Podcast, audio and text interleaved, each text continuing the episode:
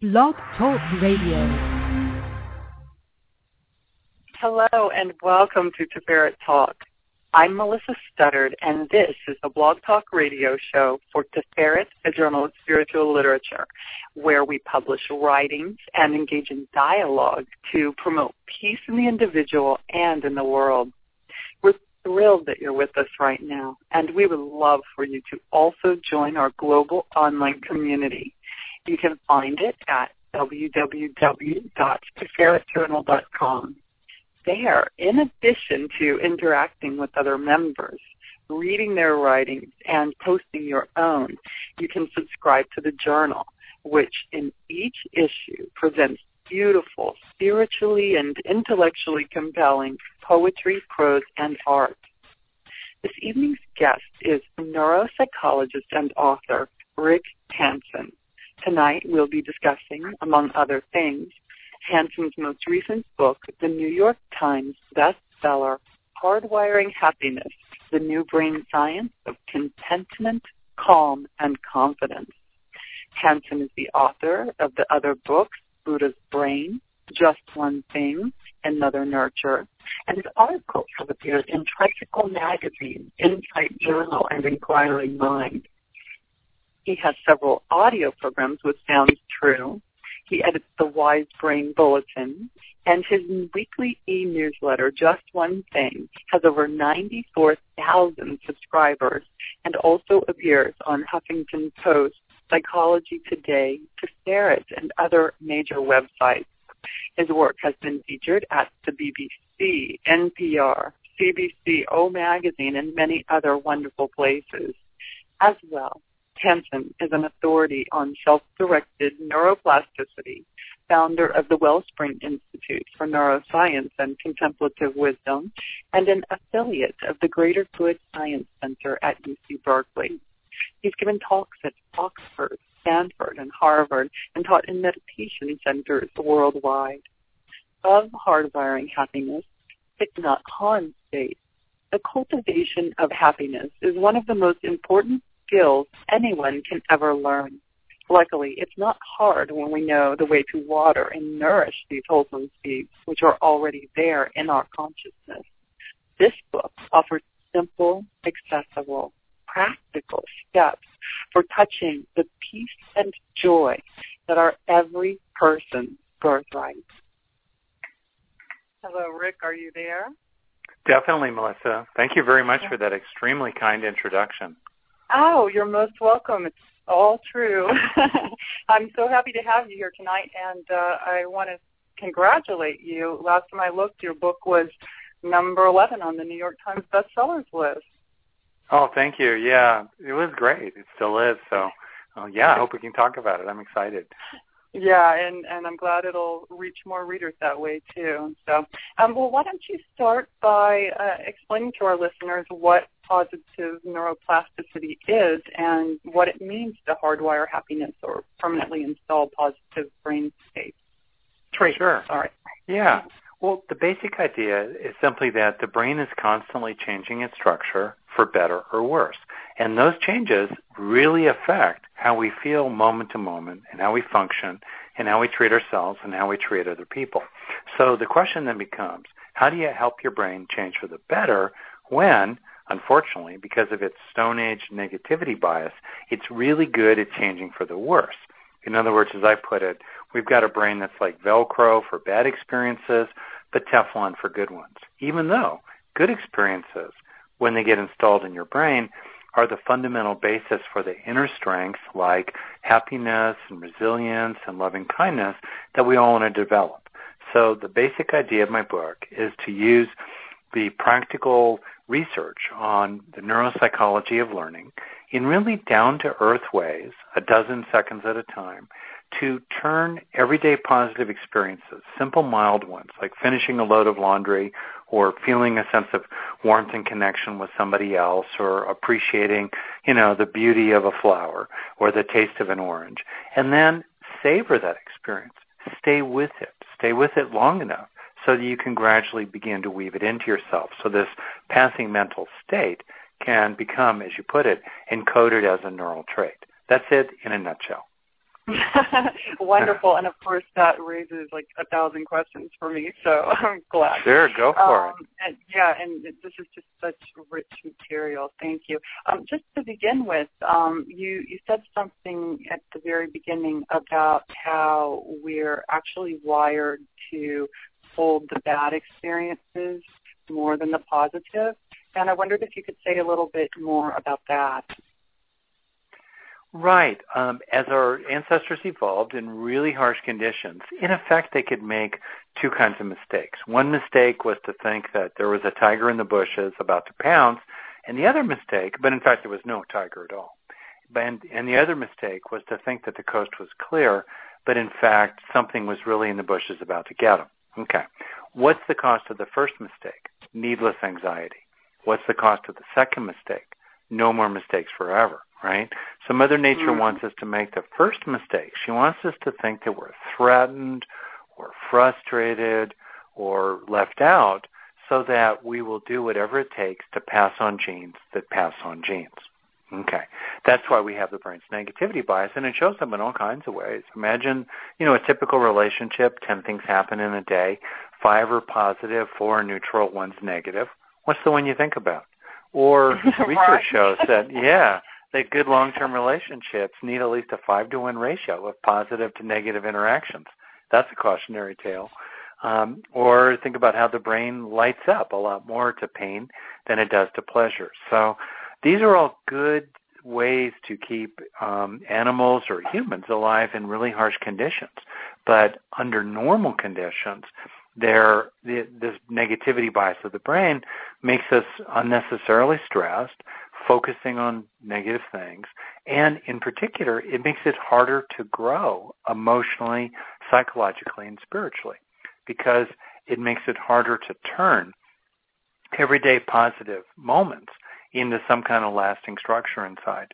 It's very humbling, and I say this as a long-term psychotherapist. It's very humbling to appreciate how many um, positive moments we have are totally wasted on the brain. they make no lasting value. There's no structure mm. that's built. There's no learning. They're better than a stick in the eye in the moment, but they don't change anything. And so what my book's about is using everyday experiences to actually change yourself for the better, building up inner strength, building up the sense of being loved and cared about by others, building up you know, spiritual insights and developments, building up loving kindness for other people, and so forth. Mm-hmm. Wonderful, thank you. Um, and your book offers so many practical examples and steps on how to go about that. I wanted to see if you could walk us through some of that. Just to give an example, for instance, of um, you know, well, probably on both sides. If, if something good happened, um, how we would process that in a way that would make that into um, a permanent state. And, and you did make a distinction between traits and states. So maybe yeah. we'll talk about that a little bit too. and also on the flip side, if somebody has a negative experience, what would be a good way to process that? Okay, so let's take that in two steps. Um, the first step is to think about the fancy language of states and traits. All it really means is that um, moment to moment, if we're having a thought or a feeling or a, or a body sensation, say, that's a state. It's a passing mental, all right? If we have a more enduring quality inside us, such as on the one hand, depressed mood, or on the other hand, a basic sense of optimism and, and unconditional well-being and inner, inner peace, well, those are traits. Those are more enduring qualities of mind and heart. What do we want to have inside us? We want to have more positive traits. How do we grow positive traits? We grow positive traits in a two-step process that activates positive states and then installs that positive state into the brain 5, 10, 20, 30 seconds at a time. That's the basic idea. So then the question becomes, you know, how to actually do that. Let me give you a little example. Let's suppose that right. you're going through your day and something happens with somebody where you you feel cared about in some way.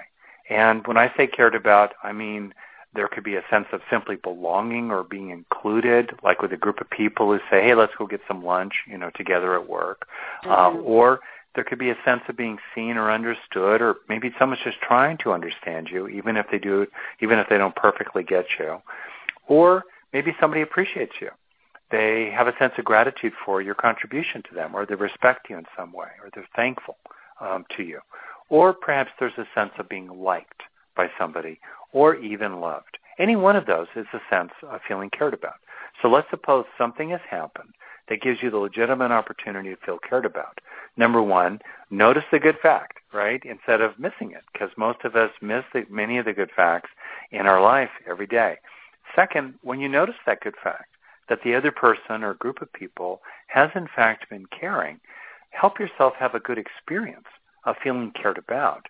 And then critically important in the third step, and this is where I really get into the details, the practical details of my book, in the third step, help that momentary state of feeling cared about, that momentary experience, help that experience sink into you so you can take you with it so you so you can take it with you wherever you go. And the way to do that essentially is to draw on one or more of the well-known factors that promote emotional learning, such as duration, helping the experience last so it really sinks in, or intensity, helping the feelings of being cared about really grow inside you so they're they're large and they fill your mind for 10 or 20 seconds in a row. That's all I'm talking about here. Mm. Or help the experience ha- draw upon what's called multimodality. In other words, fe- try to feel the experience in your body as much as you can. Open in your heart to a sense of being cared about. You know, let the experience be rich, be luscious. It's very private. Nobody needs to know you're doing this. But this practice of taking in the good that I write about brings you into an intimacy with yourself. So in terms of your experience, it feels intimate and kind and luscious and sweet and real. It feels very authentic and real. And in your brain, by having this experience, since in the famous saying, neurons that fire together wire together, you're mm-hmm. going to be weaving this experience into the fabric of your brain and therefore your life. So that's the basic idea. And if you want to, you can use this um, this method to heal old pain. Maybe you've had experiences or a sense in your life of feeling not so cared about. Maybe you've been left out or betrayed or abandoned growing up, or you've been, you know, recently voted off the island or, or devalued or dismissed in some way, right?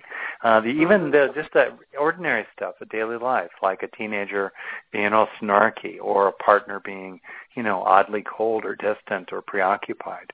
Well, mm-hmm. what you mm-hmm. can do then is pair, it's the, or link rather, which is the fourth step of the four steps of the process I teach um, using the acronym HEAL, H-E-A-L, for have, enrich, absorb, and then optionally link. You can link the positive experience, in my example here of feeling cared about, to material in your mind of not feeling cared about. In other words, you're simply aware of two things at once. The positive experience of feeling cared about in one way or another, prominent in the foreground of awareness, rich, luscious, lush experience, and off to the wings of awareness. You might have some sense in the background of feeling let down by other people or not included, not wanted. And since neurons that fire together wire together, by being aware of both of those things in the field of consciousness at the same time, you will gradually associate the positive to the negative so that the positive experience of feeling cared about will gradually soothe, ease, and eventually even replace that old negative material. Wow, that's really nice. And so um, that that would be something with old negative material, and I'm assuming that that could also work when new negative experiences come up. You could also wire that to something positive. Yes, and to do that, uh, if I could, I'll talk about what I think are just the three ways to um, engage the mind. And I think they're just mm-hmm. three ways to practice. The first way is to just be with it. We simply feel the feelings, experience the experience, and we let it be. We um, don't try to change anything about it. We might kind of unpack the experience. We might step back from it to witness it. We might disidentify from it so that it's as if you know, we've pulled ourselves out of the movie and now we're 20 rows back looking at what's happening up on the screen, shaking our head in dismay, you know, at the reactions we're having. Maybe we sense down into the softer, more vulnerable, perhaps younger, more fundamental layers in the experience. But in the moment, we're not trying to change it. Okay. That's the most fundamental way to engage the mind. It's deeply useful. That said, it's not the only way to engage the mind. There's also a place for releasing what's negative and third, growing what's positive. In effect, if your mind were like a garden, the three options let you witness it or pull weeds, plant flowers. What I'm talking about is planting flowers and growing them and protecting them in your mind because because of the negativity bias, the garden, if you will, the brain is very fertile for weeds, but it's kind of like stony ground for flowers. So we really have to help those flowers take root in the garden of our own mind. So if you're having a negative experience, to your question specifically, you want to start in the first way of engaging the mind. Explore it. Feel it. Sense what it is. You know, let it be. All right, good. And then in the second step, try to release it. Let it flow. Um, relax your body. Uh, challenge negative thoughts. Perhaps cry vent, you know, in safe and wholesome ways. Uh, do what you need to do to let it go. And then third, when it feels appropriate, it's very powerful to let in some kind of positive experience that's an antidote to, a natural antidote to the negative experience you've had. For example, you know, as I just spoke about a moment ago, if the negative experience is feeling let down or excluded, you know, dumped, mistreated, not seen, what have you. In other words, not cared about in some way. The natural antidote for that kind of experience would be one way or another to feel cared about, perhaps by other mm-hmm. people. Mm-hmm. It could be a pet, could be the divine, could be a guardian angel, maybe bringing up a memory of other times when you actually have been cared about. And so by opening to that kind of positive experience, those are in effect targeted antidotes to the negative experience that you've been grappling with right there. I work that cycle routinely with myself and with my clients or others where you start with the negative experience and then at some point try to let it go and then at some point in the space that's um, been cleared away by what you've released, replace what you've released with the positive alternative. Mm-hmm. Great, and I think you, it, in the book you have a very clear sort of um, mini chart on what the antidotes are exactly, which is really not simple. um, I have a question. Uh, in the section on handling blocks, you offer some good advice again for taking in the good, and some of it is gender specific. And I was wondering if you could talk about how you came to recognize that some of the blocks for the good are different for men and women based on their socialization, and if you think that genders can be models for each other for taking in the good. Well, that's very interesting. Um, yes, one of the things that I've found is that this is a deceptively simple practice that is mm-hmm. a harder than it sounds in the sense that how can I put it? You have to be motivated to do it. So it's not really hard. It's really enjoyable. You're simply staying with, you're being mindful of uh, for 10 seconds, maybe 20 or 30 seconds, an authentic positive experience. They're usually mild, you know, on the 0 to 10 intensity scale, they're like twos and threes or even ones, but they're real. But it, what's really interesting, Melissa, is how hard it is for many people to actually let themselves have this kind of experience. They don't mm. feel they deserve it you know, say, or maybe they're just always kind of getting on to the next thing and they never really show up for their own life long enough to let their positive experiences sink in. I think stepping back from Western culture, especially American culture, it's really ironic that in the richest nation on earth uh, altogether, uh, we at the same time, um, as a people, are notorious for always running about chasing some new reward right? And I suspect that that's partly due to the fact that the rewards that we're we're getting, we're not taking in. We're actually not savoring them. We don't let them land, and so they're momentarily pleasant, but they don't sink into the brain. That's why I think it's important for anyone, you know, uh, such as women, for example, to realize that you deserve your positive experiences. You've mm-hmm. earned them. And even if you've, you know, been raised to try to take care of other people and make sure that they have a positive experience, right? Rather than making sure that you have a positive experience. Nonetheless, by filling up your own cup, you um, have more and more inside you to offer to other people. Mm, that's nice. Yeah. Um, thank you. Um, I was also wondering, I, know not everyone who comes to the book will necessarily be coming from a generally healthy state. And what yeah. I mean by generally healthy state is that um, that maybe they're struggling a little with negativity and looking to become more positive. But some people will actually be clinically depressed or suffering from PTSD or some other form of severe anxiety. And I'm wondering yeah. if they should approach the book and the message differently from someone who is coming from a more healthy mental or emotional state? I, that's a very interesting question. Um, I think that actually the more that someone is in touch with their own pain, in mm-hmm. a funny way, the clearer it is what would actually help. I know for myself that especially when I started taking the good, maybe well over 30 years ago, honestly, in my late teens and early 20s when I was in college. What motivated me to do it was my pain, and my pain in a funny way told me what I needed. Because my pain was very much about feeling lonely and devalued by other people, not included, not wanted, having to do with kind of the great I grew up and especially my experiences with other kids in school.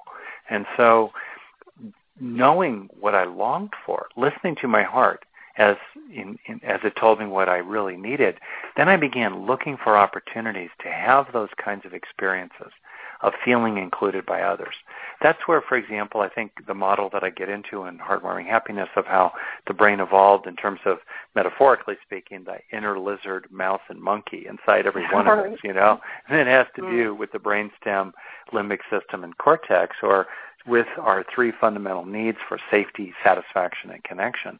Well, if you know that your needs are more in the safety system around avoiding harms, in other words, if you know your issues are more in the territory of anxiety or anger mm-hmm. or having been traumatized or feeling helpless, well then you could look for key experiences, your sort of antidote experiences, the medicine for your soul, um, experiences that naturally address issues of safety, such as experiences of relaxing or feeling protected or noticing that in this moment you're actually all right right now. No tiger's about to pounce, even if the, mo- the moment is imperfect. At least fundamentally, you're basically all right right now. Or experiences of inner strength, determination, you know, the capacity to endure and get through things. Any one of those are natural antidote experiences for the issues in the uh, safety system. Or, for example, if you've got issues in the satisfaction system in terms of approaching rewards, issues like frustration or disappointment or feeling like a failure or having been thwarted, you know, in your attainment of various goals, maybe by discrimination, you know, or speaking of women, sexism, mm-hmm. glass ceilings, and so forth. Uh, one thing you can do for yourself uh, from the inside out is to look for opportunities to experience natural antidotes to negative experiences in the satisfaction system. Natural antidotes like experiences of gratitude or gladness or accomplishing goals or everyday pleasures. And then in terms of the um, social system that we have, our needs for connection managed by the uh, attaching to others system in the brain. Uh, if we feel left out or excluded or not seen or lonely or abandoned or betrayed or not prized, not not it's not appropriately appreciated. Well, one thing we can do is look for opportunities to feel included or or respected or seen or liked or even loved. Now, I'm not saying that we shouldn't do what we can outside ourselves, right? To you know put locks on our doors in terms of the safety system or look for a different kind of job or career in terms of the you know uh, satisfaction system or in terms of the connection system you know look for somebody who actually really does appreciate us appropriately rather than you know the the person we're you know running around with what have you. Um but inside ourselves what can we also do And that's where, for me, the opportunity is really given to us that I explore in my book, which is how to actually turn everyday positive experiences into lasting inner strengths that you end up taking with you wherever you go. Mm-hmm, great, and that that's really the point. Is that you're talking about not mm-hmm. just activating. You're talking about hardwiring and making these into new, a new part, permanent part of your brain and the way your brain works. That's um, right. Now, we've talked about how the book can help the individual, and we're kind of running out of time, so I want to make mm-hmm. sure that we also talk about your afterward, which was really important. And you talk about ah. how the reactive mode of brain is stressing our planet and mm-hmm. um, transitioning people to the responsive mode is really as necessary as changing the external conditions. So could you talk a little bit about that vision and how you think the world can be and how this can help us get there? Well, I'm very happy that you read that part of the book, which um, I put a lot of uh, heart into. Uh, well, the, the short the short takeaway on a you know kind of a complex subject is to say essentially that uh, we've got these three core needs for safety, satisfaction, and connection, broadly defined, loosely related to the reptile, mammal, and primate slash human stages of evolution. And the brain basically has two ways of meeting these needs. Its resting state, the green zone, the responsive mode of the brain. It's where we go when we feel that there's no deficit or disturbance. Our basic needs are met. Then there's also the reactive mode of the brain, the red zone, which is where we go when we feel any kind of fundamental threat to safety, satisfaction, or connection. And then in the red zone, we fire up into, um, you know, a state of mind that is involved with fear and anger in terms of the you know, safety system, frustration and disappointment in terms of the satisfaction system, and heartache and aggression in terms of the uh, connection system. Well, you can see this for individuals. You can see it in couples, and guess what? You can see it obviously on the world stage. You could argue that what's wrong with the world today is that we got way too many brains stuck in the red zone, right? They're caught up mm-hmm. in fear, frustration, and heartache, or in traditional language, hatred in terms of the safety system, greed in terms of the um, satisfaction system, and you could say, um, you know, ill will or heart or, uh, in terms of the um, connection system. Therefore, I think the opportunity for us all in an imperfect world is to repeatedly and deeply internalize the felt sense of core needs met so you can help your brain default to its resting state, its responsive mode, its green zone, so that then increasingly you can engage the challenges of life, but on the basis of a prior felt sense on the inside out that you've gradually earned as the essence of self-reliance in terms of a basic feeling of peace, contentment, and love. You'll still deal with challenges. There still will be competition. People are still going to try to win football games. But there can be in the world altogether a fundamental transition uh, that I've never that we've never seen before in human history. And I think the tipping point will be roughly a billion brains on green.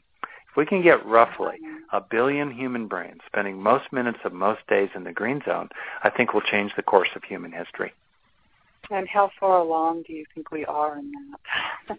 I think we're about a quarter of the way there, maybe halfway there. I think actually mm-hmm. that, well, the objective basis for a green zone brain is all around us. I mean, in human history, there was never the basis in terms of the objective conditions like controlling pain or modern medicine or being able to actually feed everybody on the planet.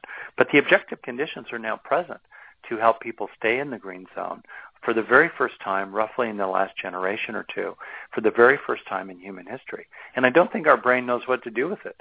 So you see people, including in developed countries like our own continuing to chase more and more and more as if they've never gotten the message that, you know, you've got plenty already. I mean, you can only sleep in one bed at a time, right? You can only wear one pair of, you know, pants or one dress at a time or drive one car at a time. Do you really need so much more? Uh, and also, do you really need to be so afraid of other people? Um, we're living in a kind of you know, well-intended delusion from Mother Nature that wants us to always be a little afraid, a little hungry, and a little lonely, even when actually uh, there's no basis for fear in the moment. Uh, we have everything we need, and we've already been been loved enough in this life. Um, so, for me, one of the key break, take, breakthroughs here is to wake up from Mother Nature's well-intended enchantments to wake up from her well-intended lies to realize that actually, in this moment, the objective conditions in your life are perfectly adequate to live in the green zone and come from the green zone as you deal with the challenges in the world. Rick, I know you've got another event coming up pretty quickly this evening, the Spreecast, mm-hmm. and um, I wanted to see if you could tell our listeners about where to find that in case they want to continue on with you this evening, and also um, just anything else that you have coming up that you'd like them to know about, any other events or, or appearances, or um, if there's a website you'd like them to visit. Oh, that's very kind of you. I'll be quick. Um, I am doing a Spreecast shortly uh, called Truly Happy Holidays, and you can find out about it on my website, rickhanson.net. Truly Happy Holidays. Uh, and if you happen to miss the Spreecast, you can still go back to my website and check out the archive version, although uh, this will be live, which is really pretty cool.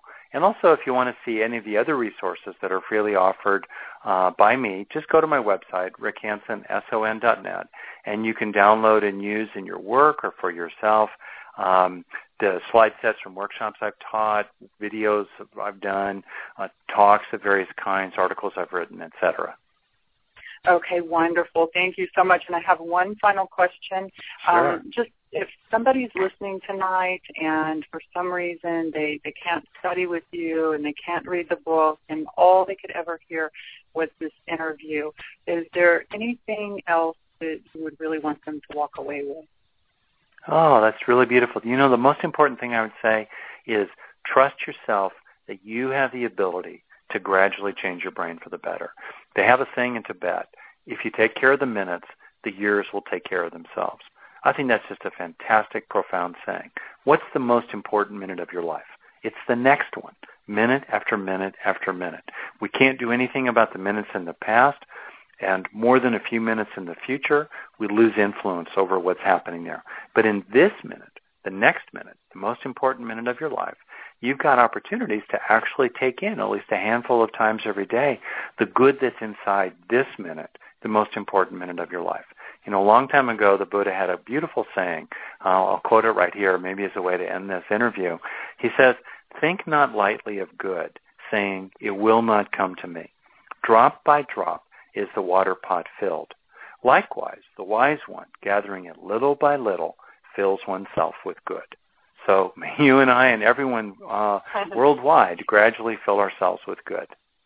Oh, beautiful. Thank you so much. It's been wonderful talking with you, and I hope you have a, a great time on the Spreecast tonight, and uh, we'll keep watching your work. Oh, very good. Thank you very much, Melissa. Okay, Take thank you. You too. Good night. Good night and bye-bye. Bye-bye.